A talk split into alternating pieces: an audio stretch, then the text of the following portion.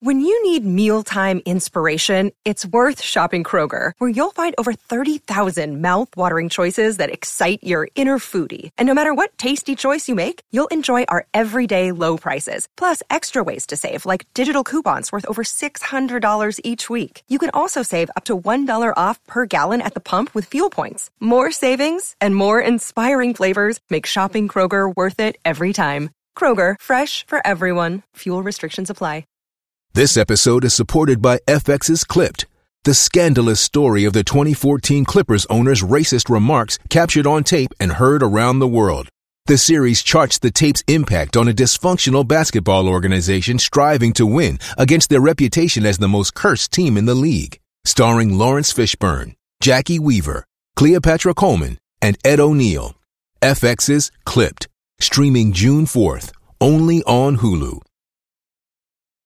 Step into the world of power, loyalty, and luck. I'm going to make him an offer he can't refuse. With family, cannolis, and spins mean everything. Now, you want to get mixed up in the family business. Introducing The Godfather at ChumbaCasino.com. Test your luck in the shadowy world of The Godfather slot. Someday, I will call upon you to do a service for me. Play The Godfather now at ChumbaCasino.com. Welcome to the family. No purchase necessary. VGW Group. Void where prohibited by law. 18 plus. Terms and conditions apply. Today's show is dedicated to the 66 absent friends who went to a game 47 years ago and never came back. Gone but never forgotten. Welcome to Heart and Hand, the Rangers podcast, the podcast that was full of optimism going into the last Old Firm game. This week on Heart and Hand, okay, maybe not full, but well, you know, we did tell you, so we're claiming that.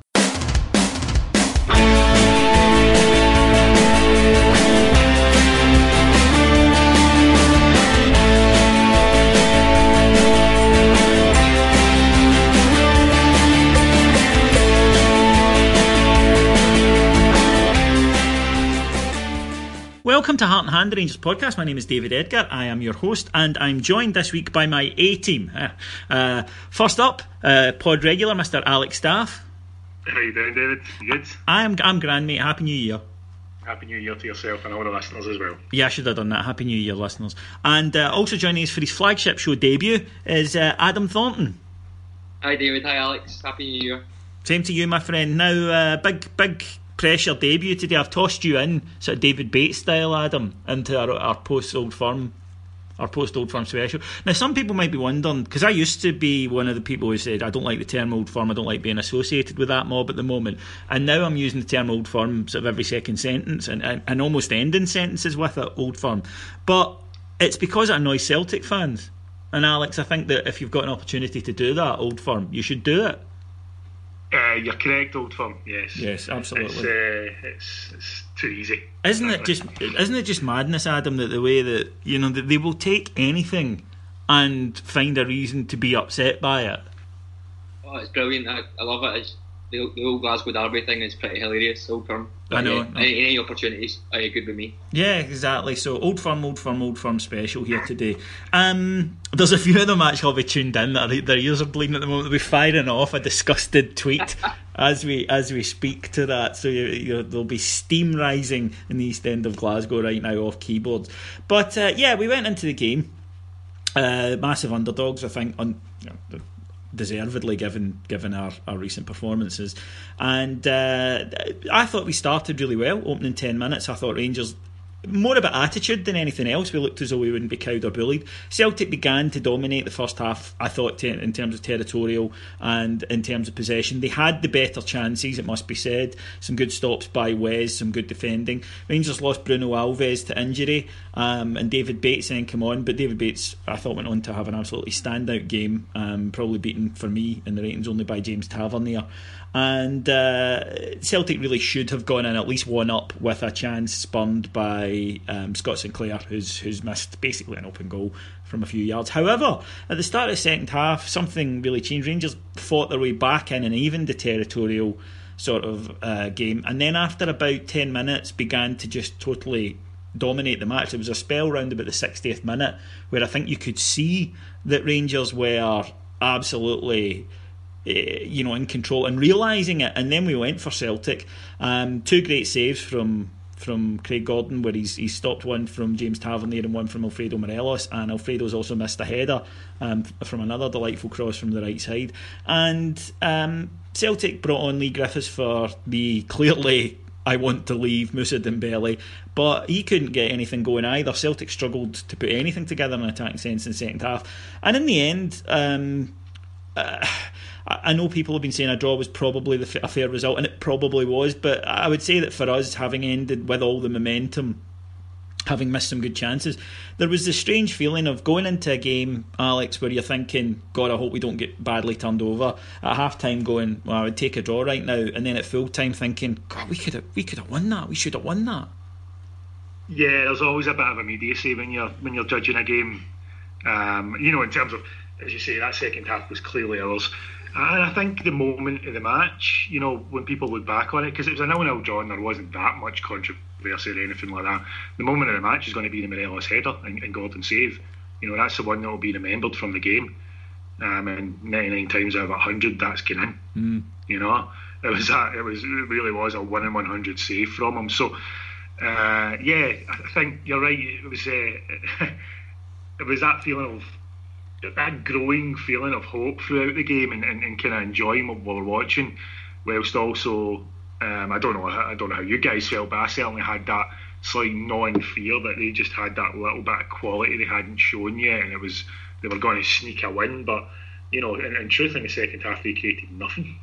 I'll be honest. When Morph came on towards the end, um, I did think it would be just like the thing for him to come on and you know a wee bit of quality in the box and put away a shot from a, a tight angle or whatever. But he, he, couldn't get into either, and a lot of that was to do with our defence, our much maligned and deservedly de- uh, maligned defence, Adam, who performed at a level that all of them, all four of them, um, performed at a level that they haven't often shown this season, and I think that for me, Tav was man of the match, um, but I thought that Bates ran him close. Wilson was excellent, and Declan John, who has had some several really poor defensive displays, was was excellent and really fought for every ball, and and, and they won their battles.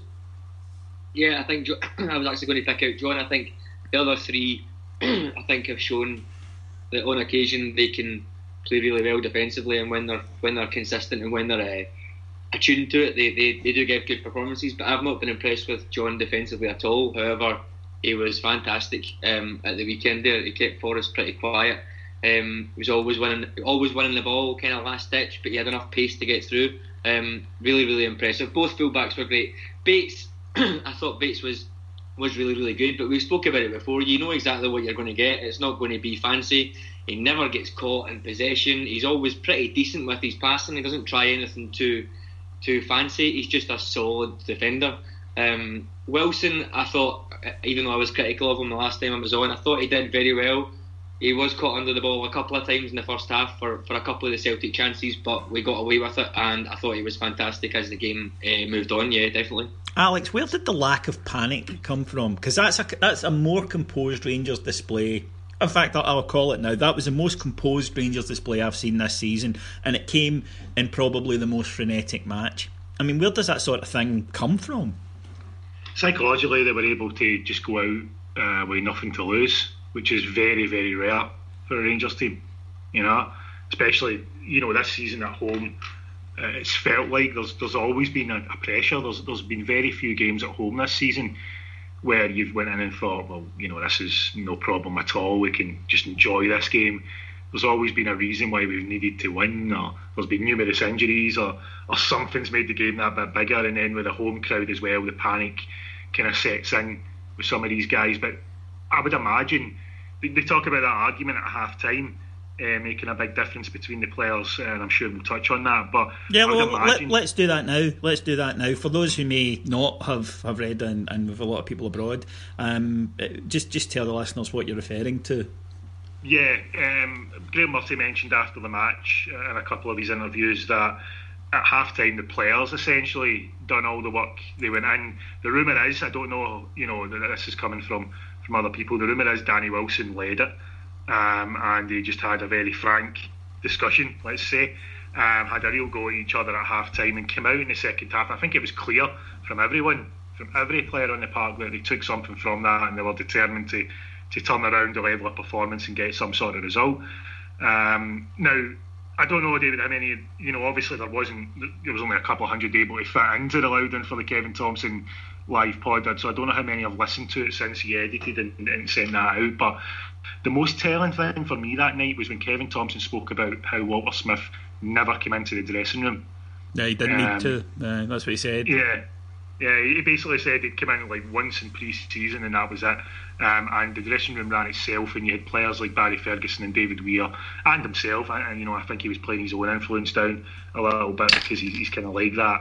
Uh, but it was telling to me, it was rather interesting that you know Walter didn't have to go into that dressing room. If they played poorly in the first half, he didn't have to go in there and say anything because they would know it and they would sort it.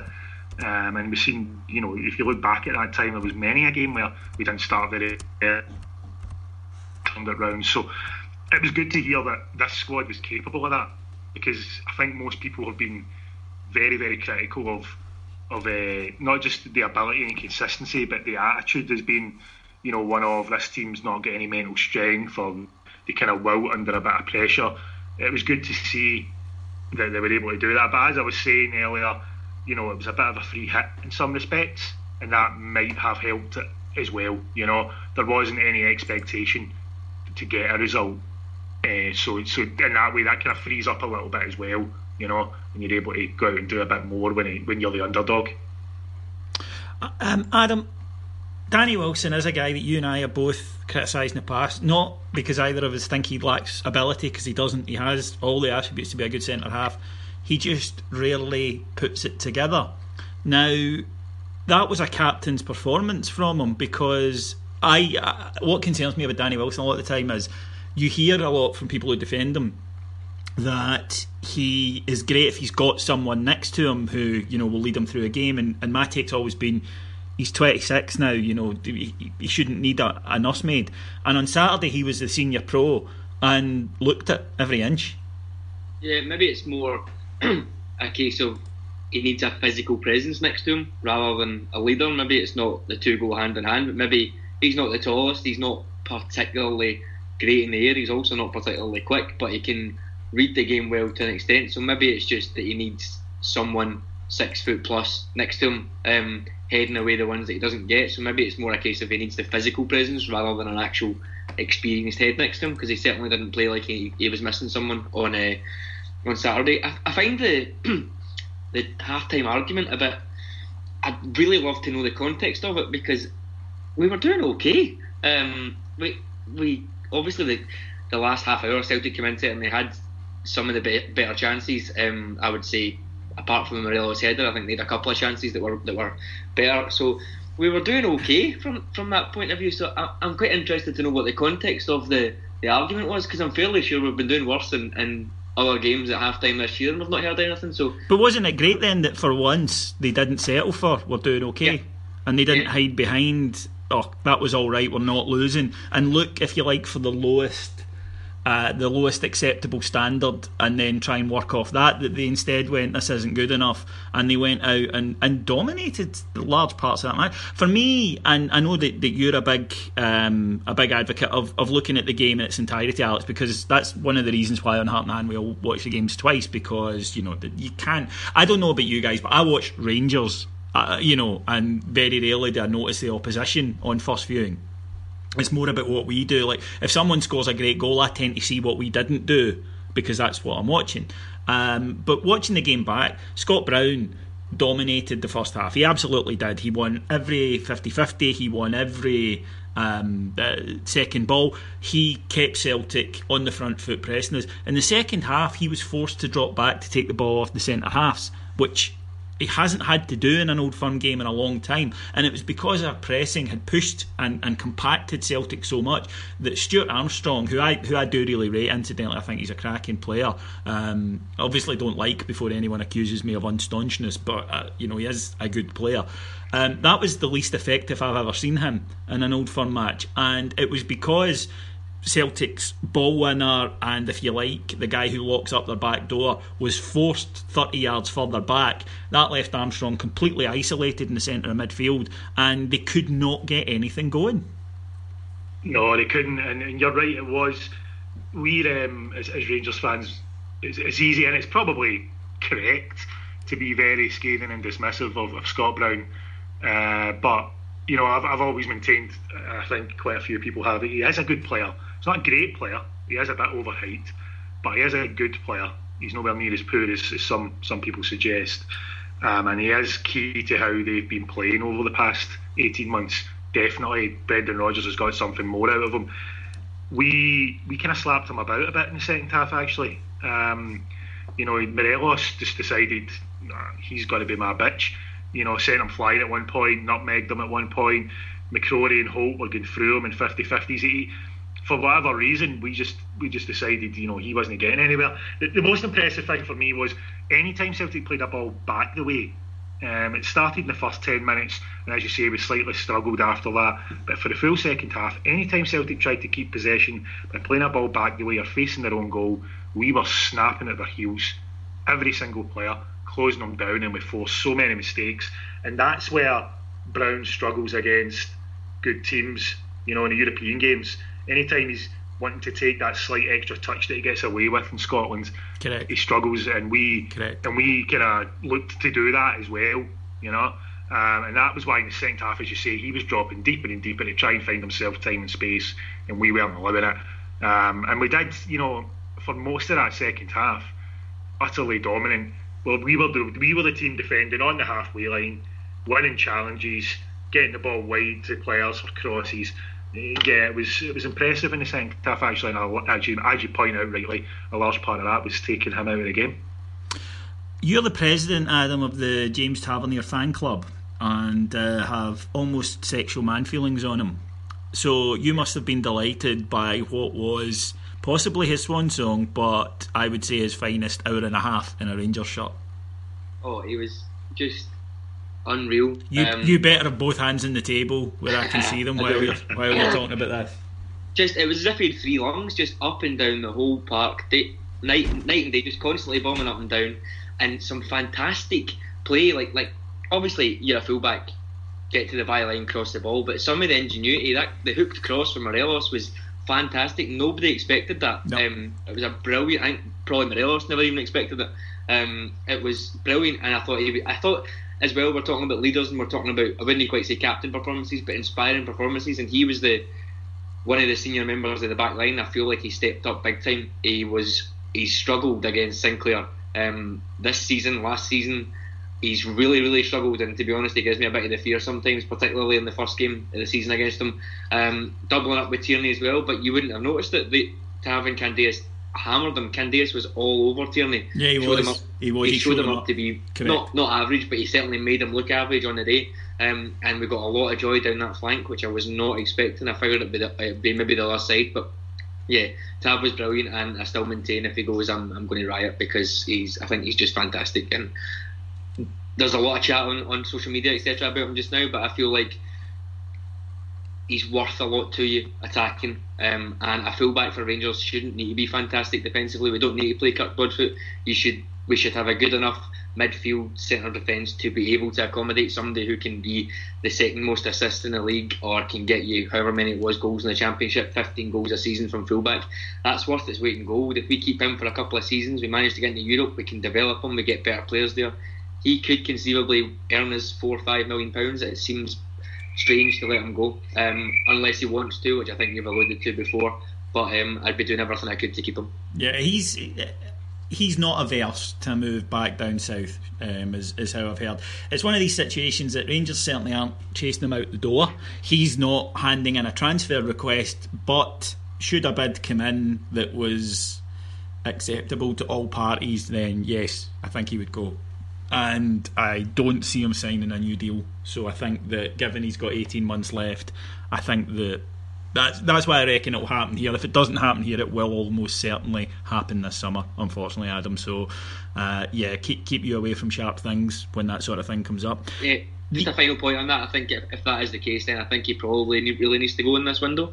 Um, let us get get a proper scouting network and some options for right back for the summer, um, and maybe a bit of cover coming in um, for just now. But I think if that's the case, then he would need to go in this window. As much as I'm very very upset about it.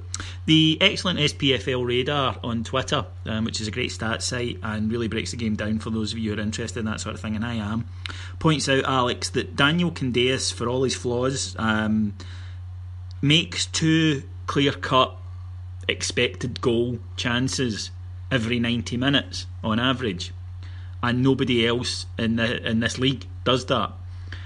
I thought that on Saturday we saw everything that endeared him to us because I think the vast majority of Rangers fans really like Daniel Candeias up until maybe the last what maybe month where he has not looked himself at all um, for whatever reason. We haven't heard an injury, but he just has not been the same player. That was everything we like about Daniel Candeias um, in one in one ninety minute showcase. Oh, he was he was outstanding. I would like to just touch very briefly on on the Tavernier thing because I just want to point one thing out that, that people don't really uh, bring up enough, in my opinion. You talk about these games being winning personal battles, and, and you know obviously we bring up Candeias because he he won his battle against Tierney. But Tavernier won the battle against Sinclair so much that Rodgers had to hook him. Rodgers had to sub him mm. because Correct. at that point in the second half, it was just after Tav's run and cross for Morelos' header. And if you watch Sinclair's effort at trying to stop that Tav run, that was a man who'd been scalped about the entire game and knew that you know there was no point because I'm not going to be able to stop him. Um, so you know that's how you win your personal battle in a game like that. The other guy had to be subbed. Um, but yeah, on Candeias, I think it's it's worth it's worth noting that this is a guy who has you know bumped about a few clubs on loan. He's never really settled anywhere since he got his move, you know, to, to Benfica, and then he's kind of moved on loan to various clubs.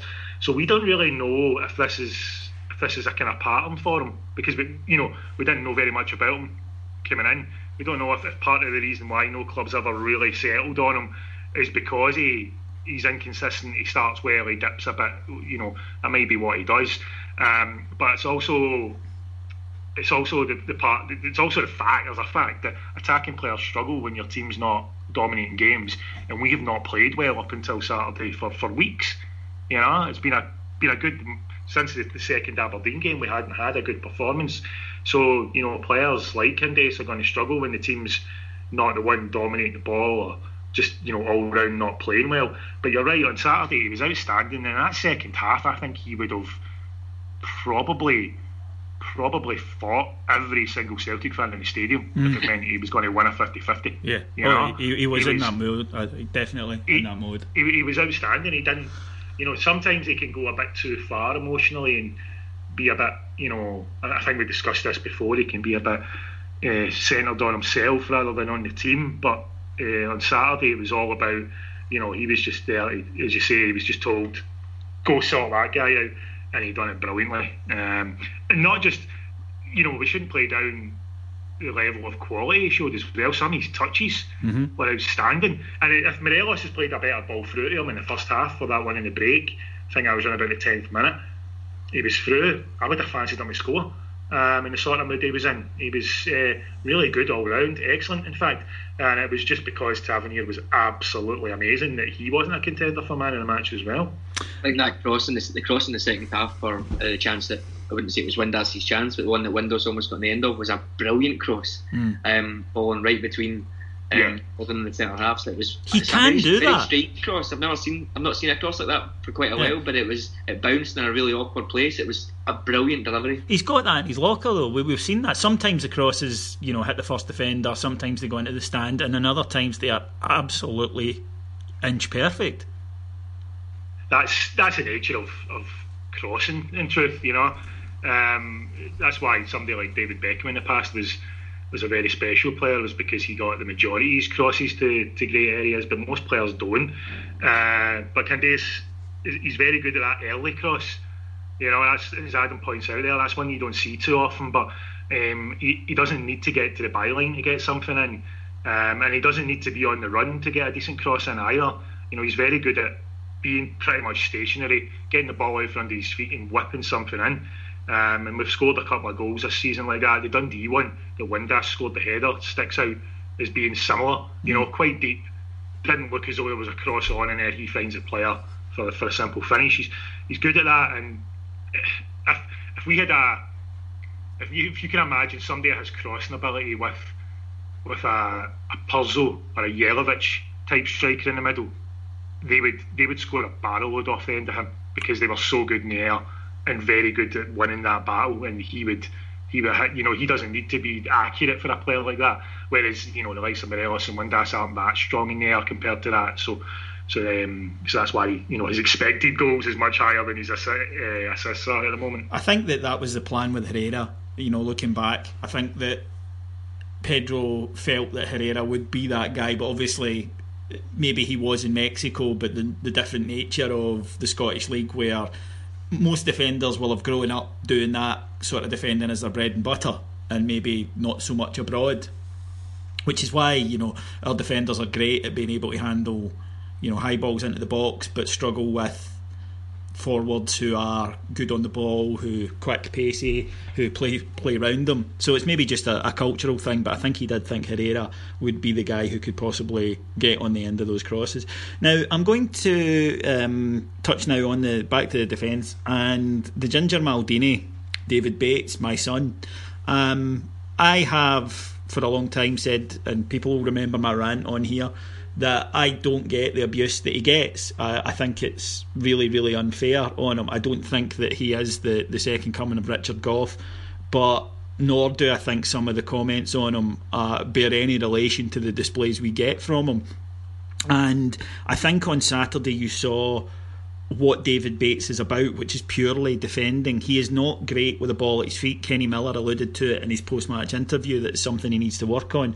But he loves defending. Adam, he adores getting first to a ball, nicking it, handling his man, winning his duel. And on Saturday, uh, the boy didn't put a foot wrong. And maybe it was because it was his type of game where there was a lot of defensive work to do, as opposed to maybe, but well, there was when he came on, but there wasn't by the time he finished because him and Wilson had so resolutely won the battle. Yeah, I mean, I think it's just a perception thing with him. You see him and he looks a bit gangly and a bit awkward, and I'll think back to I think it may have been Kilmarnock he made his debut, um, and there was a deliberate tactic from Kilmarnock you seen to give him the ball at every opportunity. To Boyd, Boyd was coming over to the other the other centre half. I think it was, might have been Hill at the time, and it was a, a basically give him the ball. And to be fair, he didn't look great that night. He was being charged with possession uh, by playing the ball out from the back. We didn't have a midfield. Now we've got a, a couple of decent runners in midfield who'll come back and get the ball. He looks very, very assured, but I think it's a perception thing you compare him to Rob Kiernan from last year. Rob Kiernan thought he was Baresi um, and was prone to just moments of turning off, completely turning yeah, off. Yeah, totally just turning off. Moments of catastrophe. It's never going to happen with Bates. He looks so concentrated. He might struggle to pass it more than ten or fifteen yards, but he doesn't have to. He just plays the ball, even back to the goalie. He's pretty assured. There was a little flick back to, to Fod in the second half that was really, really intelligent and fantastic. Um, I think he's I think he's a, he's a really really promising prospect, um, and I think hopefully the the, the um, upcoming news about his contract will be will be good news because I think we do need to get him tied down, um, and he could be he, he, definitely is now part of the, the, the first team reckoning. Alex, do you want to piss all over our excitement? Slightly. Um, Thought so. I've said this before, and I'll maintain it even after how well he played. I don't think long term David Bates will be a Rangers centre half. He'll certainly have a good career. Um, you're right though. Uh, he enjoys defending, and you'd be surprised how many defenders don't actually like defending. Cardoso. Um, Cardoso doesn't. No, he doesn't. Cardoso doesn't. Daniel Wilson doesn't. Rob Kiernan didn't. We've we've had a number of them recently. Um, of guys who don't actually enjoy the defensive side of the game. They want to get time and space on the ball and play passes and and you know, and you can understand that because that's the enjoyable part of football. Defending's take it from someone who has clogged his way through a, a rather, um, shall we say, rubbish career at Sunday League football over the years as a centre half. Defending is rubbish. It's crap. You're just chasing wee guys about a pitch most of the time. You know, um, it, it's uh, Bates is the sort of guy instinctively very good positionally. You know, but he's a good siege defender. He's the sort of guy, and his best games for Rangers have came. If you think back to 3 0 under Pedro away to Aberdeen, his best game there, you know, for Rangers was on Saturday. Games where, for large parts of the match, we were under pressure and you know that's where his defending, that's where his style of defending comes to the fore, and he's very good. But the reason why I don't think long term will make it Rangers is simply the other limitations that he's got. Um, it's the sort of complaints that Celtic fans have about Boyata. Um, the exact same tactic Adam talks about earlier is used against Celtic all the time now. Press everybody aside from him, just let him have the ball because he's not very good on it. Um, and does, he's never learned, and he never will learn. But does that not make him? Have, but does that not make him a good weapon for your trips to Pittodrie, for your trips to Parkhead? You know, where you're does, going to have to do more yeah. defending.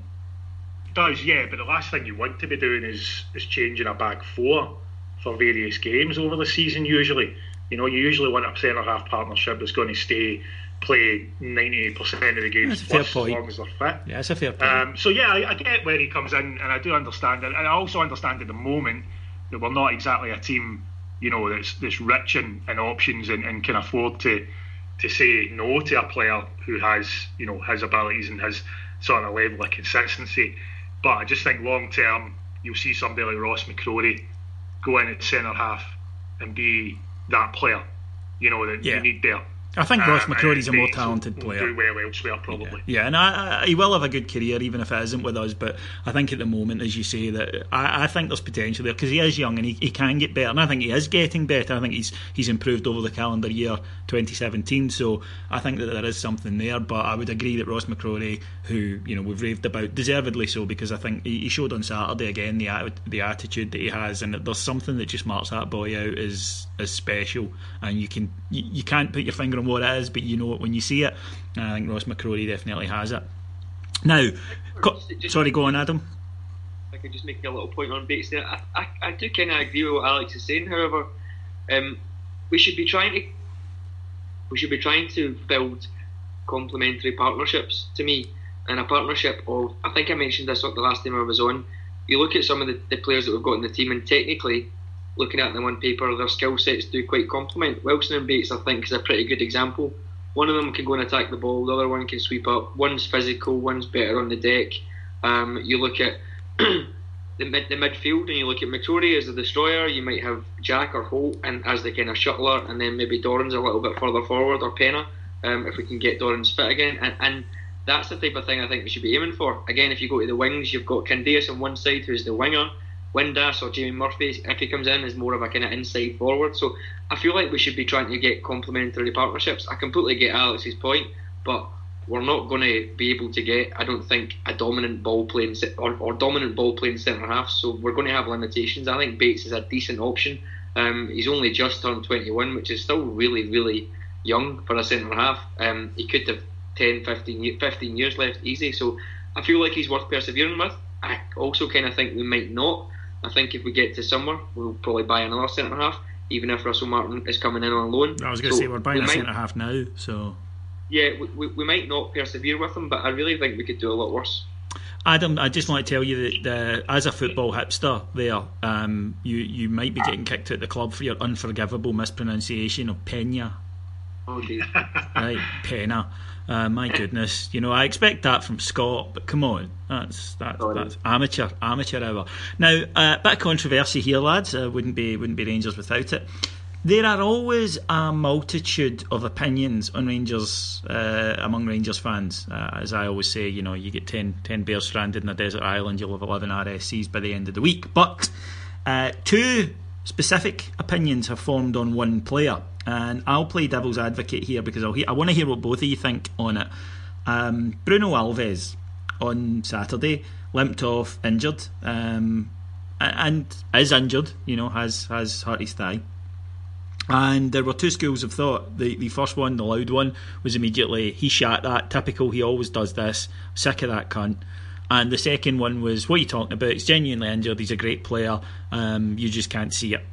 So, uh, I want both your takes on this, and we'll start off with Alex. And I'll play devil's advocate you know, played devil's advocate. He certainly never shot it. He was definitely injured. I think the fact the guy left the stadium in crutches pretty much sums that. That's up. just selling an injury. You watch wrestling as well as I do. I do. You wear do, your, yeah, you, you wear you wear the neck brace for weeks. Kayfabe's dead, David. Do you know what I mean? No, no, no, not, not to Bruno. Not to Bruno. he was sitting. He was sitting there at quarter to twelve, going, "How will I make my flight? Right, I need to be off for quarter past 12. um, um, but do you I understand like where the perception has come from, though? I do get where the perception has come from, but I also um, think the perception is extremely unfair. Um, and I like Alves, and I think that you know it, a lot of this seems to be born from the last, you know, the first Old Firm game of the season where he was injured and then got that flight out to go and get himself fit. You know, he went away to, to a doctor that he trusts, I'm guessing, in Spain and, and tried to get himself fit while the game was on. And then you had Kris Boyd giving it the whole he should have been in that dressing room helping young McCrorie through the game. He won't be saying that about Kenny Miller's stint in the Sky studio, will he? You know? Um, but then Kenny Miller was about the club. He was, and don't make yeah. and don't don't make me defend Kenny Miller. right? Yeah, but, you know he wasn't in that dressing room at half time talking to anybody. He was no. you know eyeing up Hayley McQueen's tits, which you know isn't isn't a, a very bad thing. No, what, what we would all have done. No, I agree. Um, but you know, like I think I like Alves as a defender. I think that there was two things. Two things I think are holding him back this season. One, and, and, we, and I said this at the start of the season, and I think that people forget he has played a hell of a lot of football this past three or four years. He's barely had a summer break any time at all, and he was going to need managed.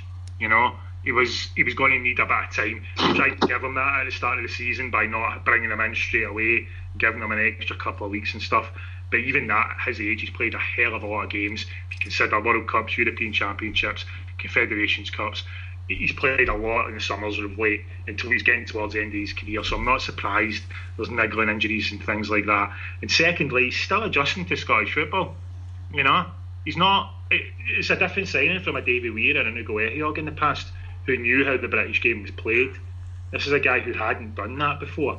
He's still adjusting. For me, when he's playing, when he's got a run of games and he's playing and playing well, he's absolutely dominant, and he's exactly the sort of defender Adam just spoke about a dominant ball playing centre half. The issue is he's getting niggling injuries and he comes in and out of the team, and at times his performances struggle because of that. You should be expecting that in truth. It's just because we, we built him up in the summer to sort of godlike status because you know he's a much bigger signing than we've made in years. Uh, but you know he's still got there's a he's still got flaws, and he's a 36 year old defender who is, is going to struggle with injuries because he needs he needs a of time off, frankly. So that's Alex coming up for, for one side of the debate. Um, Adam, I as I say, I'm interested in what you. So I'll I'll put my dev, devil's advocate. Don't hate tweet me, people, please. Um, but with my hat on, Alex says, good defender, committed, just a wee bit injury prone, played a lot of football. I will say man bun wearing Ponce doesn't want to be here, hasn't been above six out of ten any time apart from the second half against Hibs. Um, at sometimes has looked downright disinterested and would be better off short of him. Uh, I think I'm on Alex's side if I'm honest. Oh, shockingly. I, uh, I don't see it at all. I think it's a whole expectations versus reality thing that we've seen with Barton, we've seen with Garner, we've seen with Pena. Um, Pena! Pena! Yeah, damn it. Pena. Um, I, I, I think it's that. I think if they don't come in, and same with we see it with Graham Dorrans as well. If they don't come in and hit the ground running, if they've played in England, if they're over a million pound transfer fee, if they're this, if they're that. I mean, Alves' pedigree, fair enough. However, it's still a brand new country. You still need to get used to it. I get he's been about everywhere, but I don't think he's been anywhere near terrible. I would agree with your assertion that probably what I would expect is the Hibs second half, um, and he's not been that. But I don't think he's been anywhere near a bad. He wasn't even a buy, so anywhere near a bad acquisition at this at this point. Um, I kind of take the point about Miller and the whole with Alves flying off to, to Spain, but if that's and gets him back quicker, I'm, I'm kind of okay with that. Um, I also feel like it might be rumours, etc. But was was Alves not kind of one of the first to speak out against against Caixinha, and he kind of sided with all our players? It doesn't really sound like someone who's working his ticket. He could have sided no, with that, Caixinha. that is true. And- He was he was sounded out by the board, um, and he said, you know, the board were trying to get a, a picture of what was happening. Was it just a core? Was it basically PLG versus the Monster Munch Bunch two? And um, Alves did say no. He's an utter. Um, we don't have a clue what he's on about half the time. So the players are right. No, and you're correct. That did happen. Yeah, so I, I feel like if he really wanted out, that was a bit of an out for him. No, I agree, blah blah blah, blah and get banished to reserves or whatever. Yeah, it, it seems like a strange one. Um, I, I I think he I think he's a good player. I think maybe he's not been as good as we thought he was going to be, and that's part of the issue because, like you said, he got bigged up. It was the first signing in the summer. was this and that, and he just played in the uh, just played for Portugal, etc. So I, I feel like he's just maybe not hit the stand, and that's why he's getting castigated a little bit.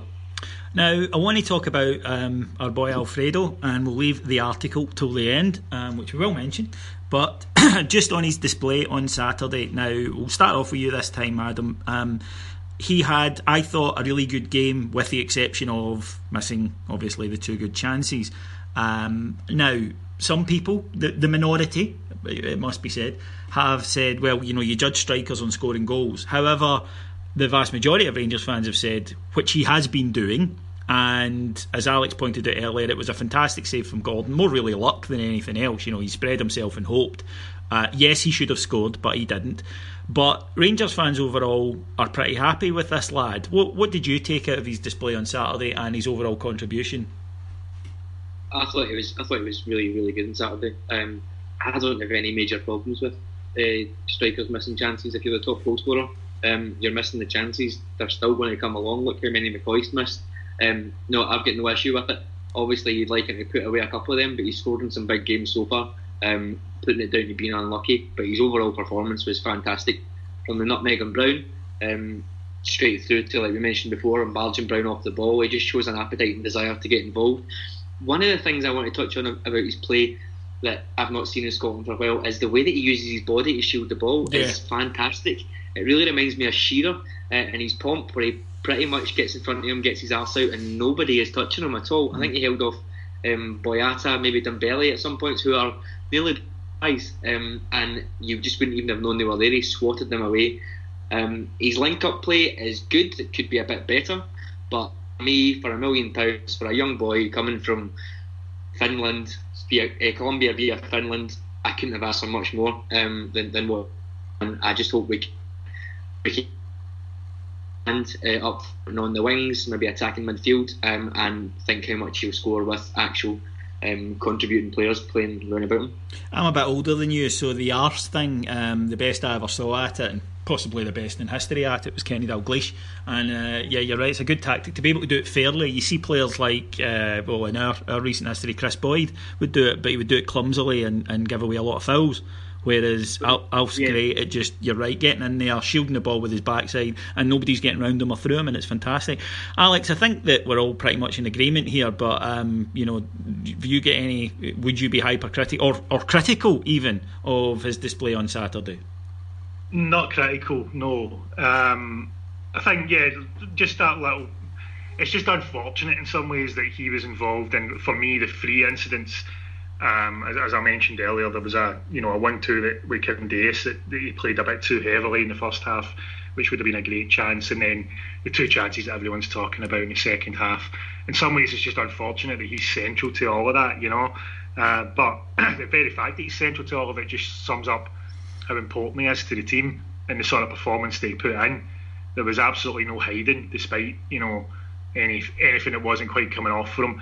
Um, Adam's right to point out the way he used his body. He was brilliant against Celtic, are a very strong team.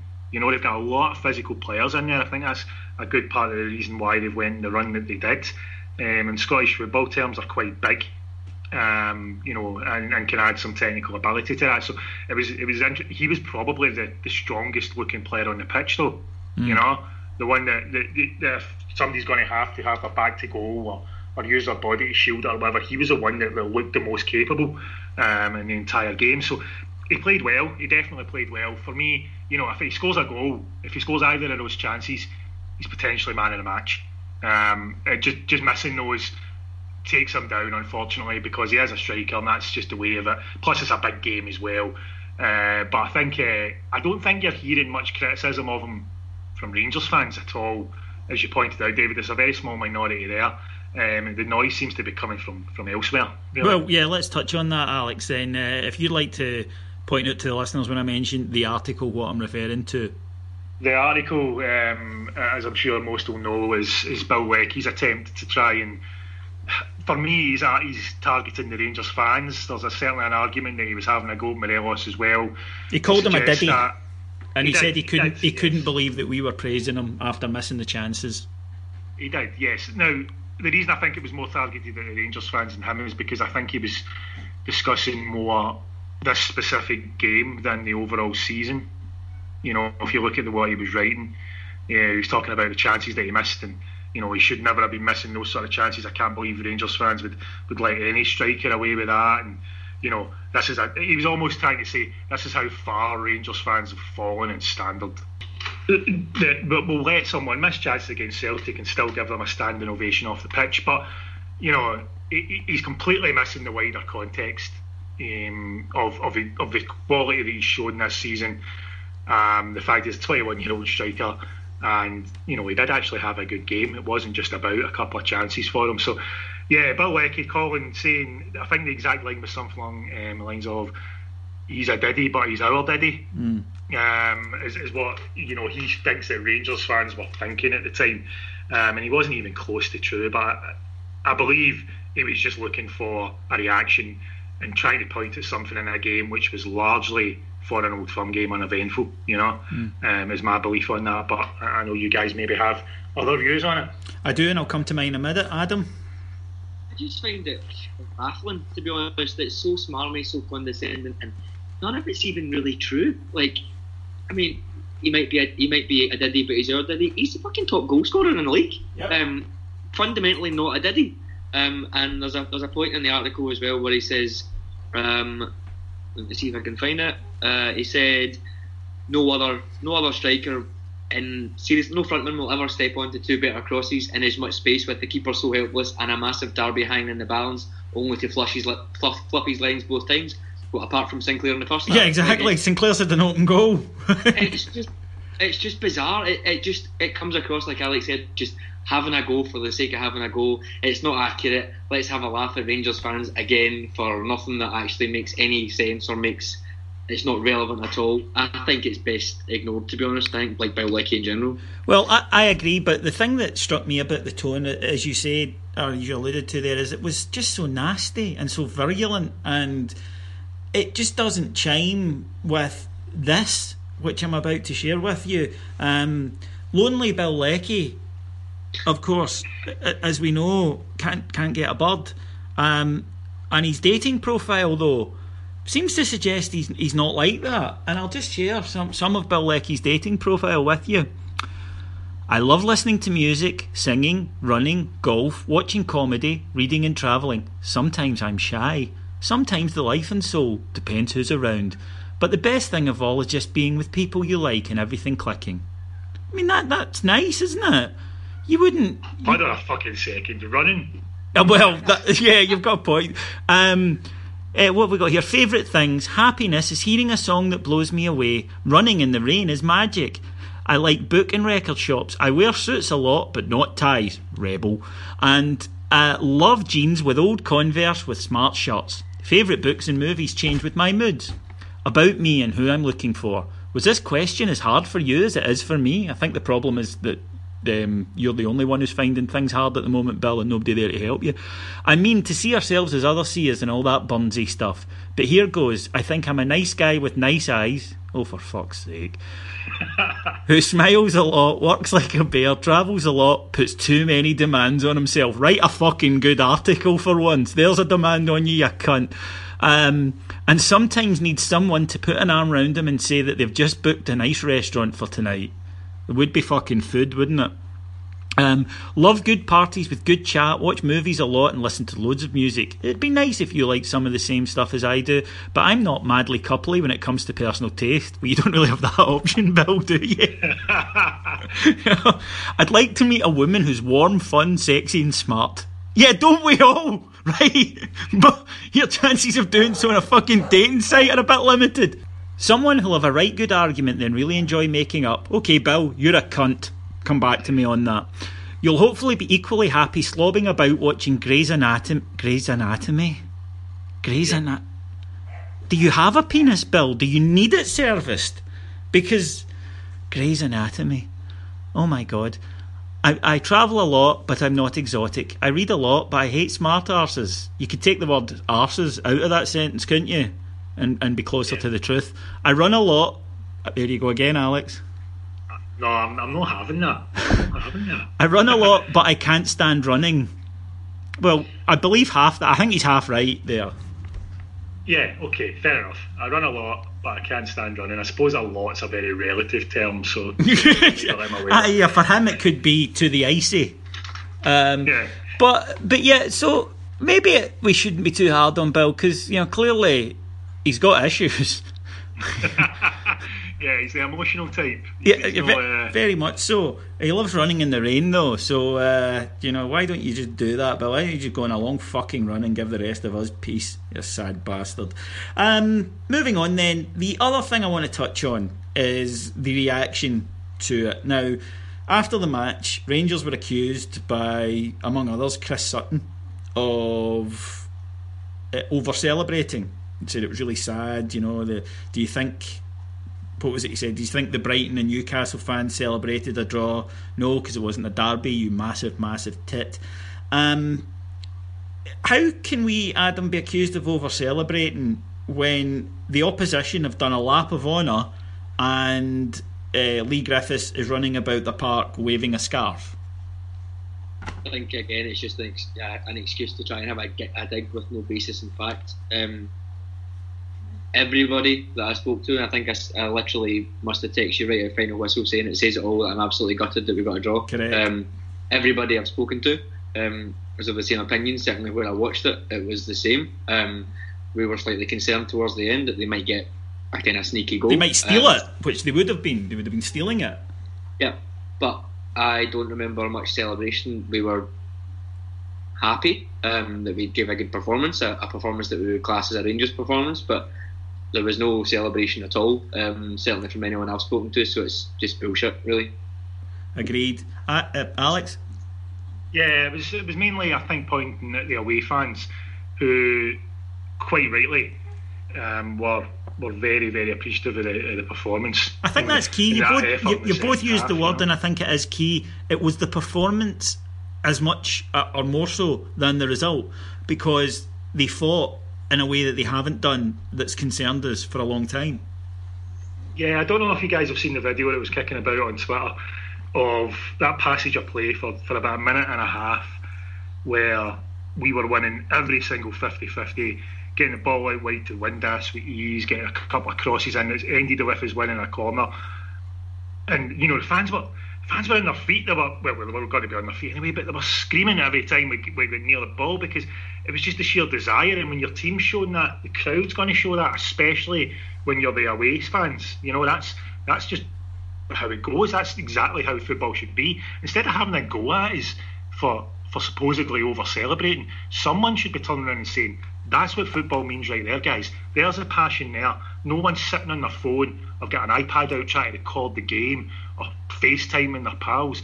That's football. You know, that's what it should be. That's what people should be saying about how the away fans reacted. Not, oh, they're over celebrating a draw. Look at them. They've let their standards drop so much. Nothing like that at all. You know, that's how every set of fans should be.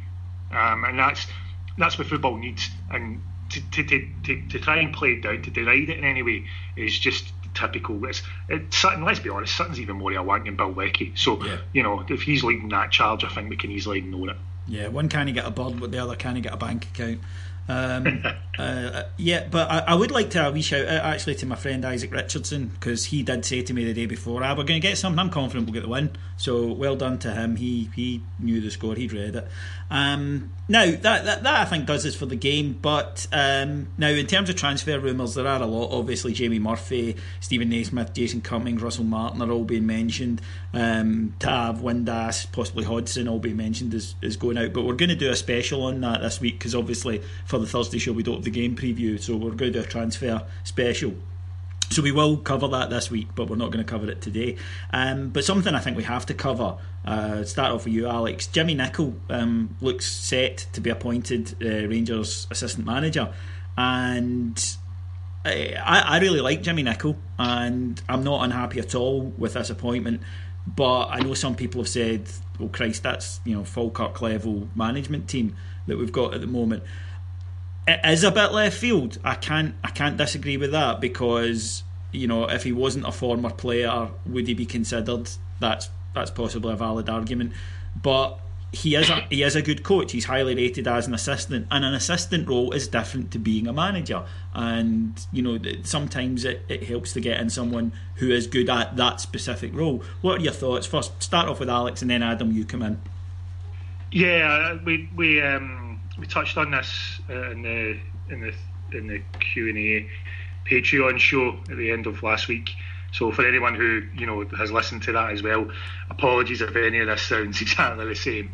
But uh, I, my hope is it's not just a you know oh it's Jimmy Nicholl let's get him in he's he's got the passion and you know he knows what it's all about. I don't think it's that sort of um, appointment at all. I think people have looked at his record as an assistant manager with Northern Ireland. Um, you know, we'll have done a bit of digging, asked people who know him, you know, what, what's he like in, in the dressing room. Um, and I'm, I'm fully, I fully believe that it's the fact that it's so left field makes me believe that he's hired upon his ability rather than anything else. You know, he's not someone that that Murty has known and has brought in because you know he's, he's a pal and he can trust him. Um, he's not someone who has been hanging around the club for years and, and kind of you know like a or touting himself for it like a Barry Ferguson would have been. Um, because it's so left field, I think that points to the fact that we've done a bit done a bit of homework here and hired someone that we believe is going to be good at the job, rather than someone who fits some other criteria that, that some people might have accused us of. Adam.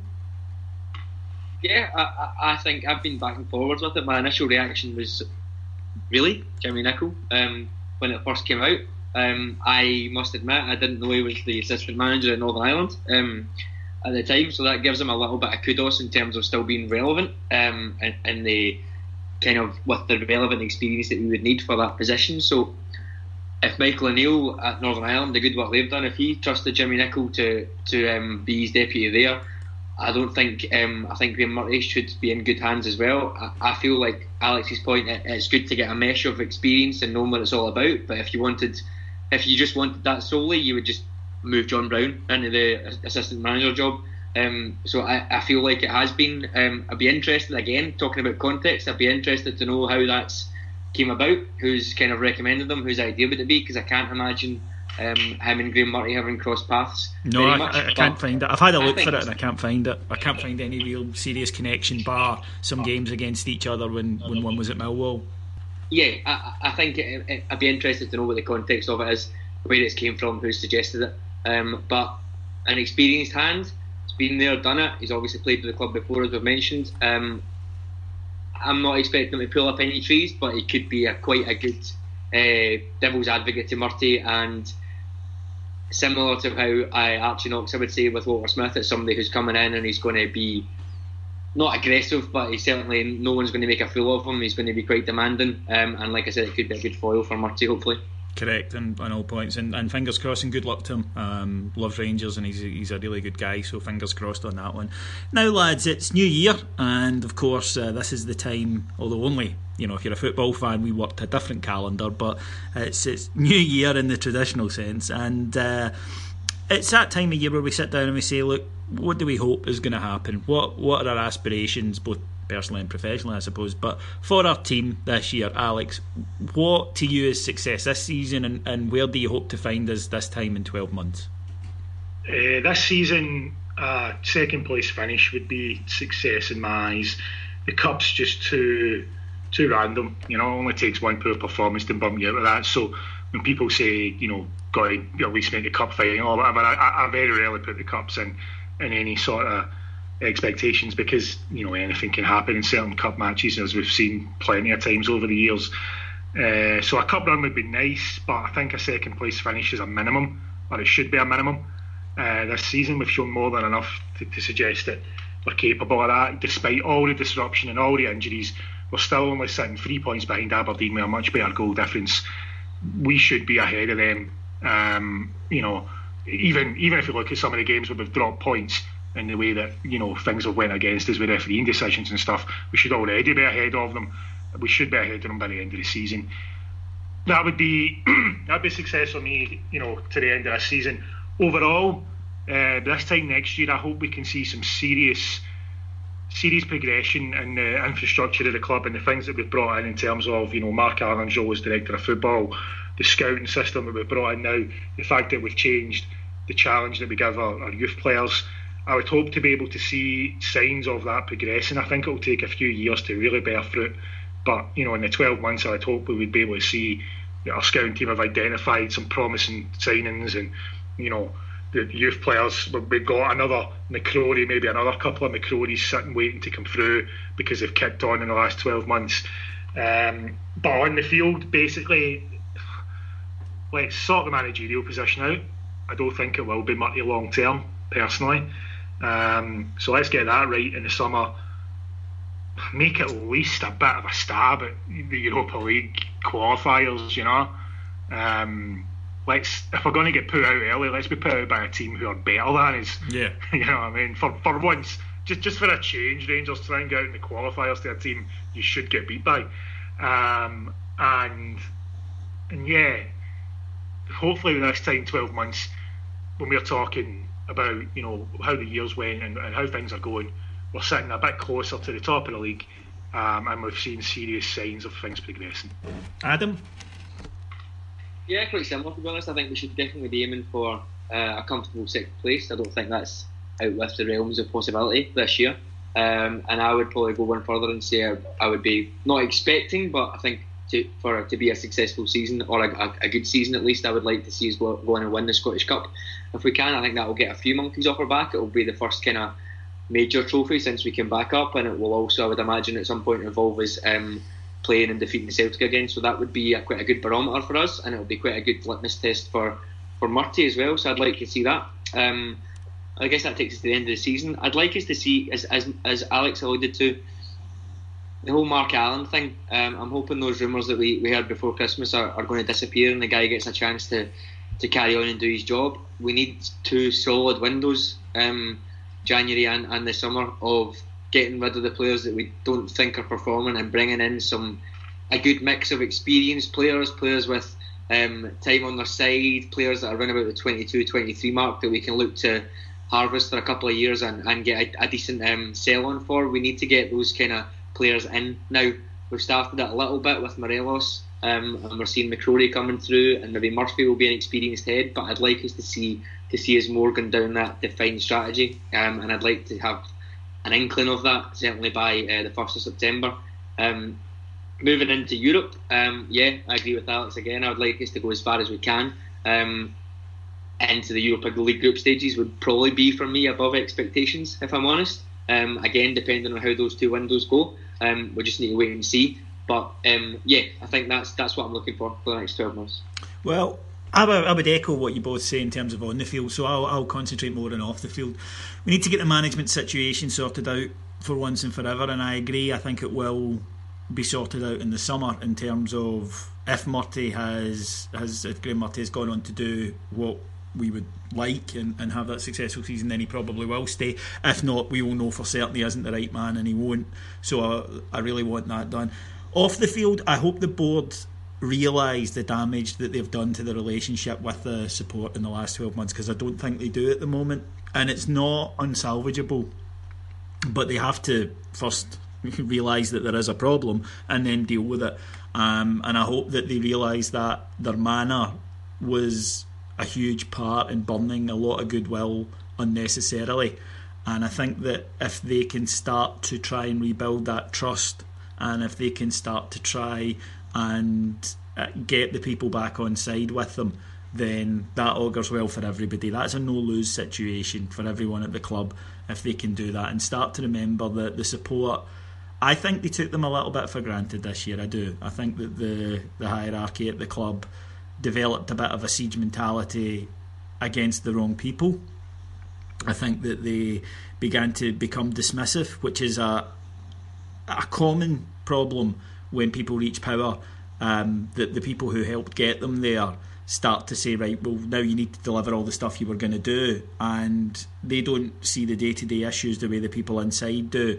And the people inside can quite often start to go, they don't know what they're talking about, and, and begin to, to take them for granted and think, well, it doesn't really matter what they think anyway, they're going to support us regardless.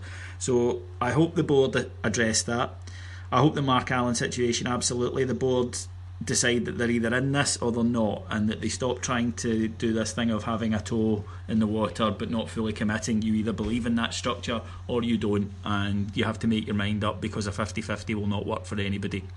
And I hope for the, the success that we fans deserve, and I do believe we deserve it for all we've put up with. And uh, I, I would say that that to me would be my, my main hopes for, for 2018. So that's all from us this week, folks. Just to let you know, there'll be another pod this week, Thursday or Friday where we'll deal with a lot more of the transfer rumours in depth and, and a look at what we feel the squad requires. Uh, if you want to catch up with us on a daily basis, then you can do so. You just need to go to patreon.com, that's P A T R E O N.com forward slash heart and hand. And we're putting up on average two shows a day, and there's a real glut coming out in the next few days. If you miss Scott and you miss Sporting Integrity, there was a whole Sporting Integrity show went up on New Year's Day. Um, that's the place to find the big man. It's, it's kind of like when one of these casinos in Vegas hires someone to do an exclusive an exclusive run uh, monthly session. That's what we've done with Scott. So you'll find him there. But apart from that, I'd just like to thank our producers in London, Mr. Mike Lee and Mr. Paul Miles. My guest today, I thought, uh, excellent job from both of them. First of all, Alex Staff. Thanks, David. Thanks as well, Adam. And uh, cheers for anyone that's listening. And where can they find you on the Twitter and elsewhere, Alex? Okay, uh, on Twitter I'm at Strider80, um, and for the blog sites, uh, which you know, which isn't just myself, and there's some cracking content from a number of people. There is rangersnews.uk and four lads had a dream.wordpress.com. There's an interview with me going up on the Four Lads Had a Dream site, and without wishing to, you know, in any way come across as arrogant or anything, it's fucking brilliant. I mean, I, I, I, wouldn't expect anything less. I am so good. So, you know, it is worth checking out, folks. And uh, a great solid debut today from Adam Thornton. Thanks, David. And where can they get in touch with you? You can get me on Twitter at Adamski152. And after that shameless plug earlier on, if anyone's got BillLeckie'sMax.com password, then send it over. Um, thank you very much for listening. If you want to talk to me, I'm just at IbroxRocks on Twitter, or you can come to the Facebook page. Just search for Heart and Hand the Rangers podcast on Facebook, and up we will pop. My name's David Edgar, wishing all of you nothing but success. I hope you prosper. I hope our team wins, and I hope 2018 is everything that we deserve because we are the people. Thank you very much for listening. Talk to you again soon. Bye.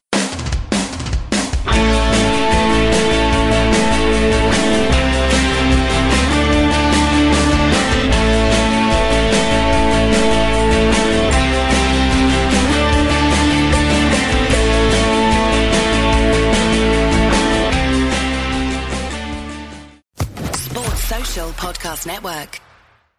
It is Ryan here, and I have a question for you. What do you do when you win? Like, are you a fist pumper?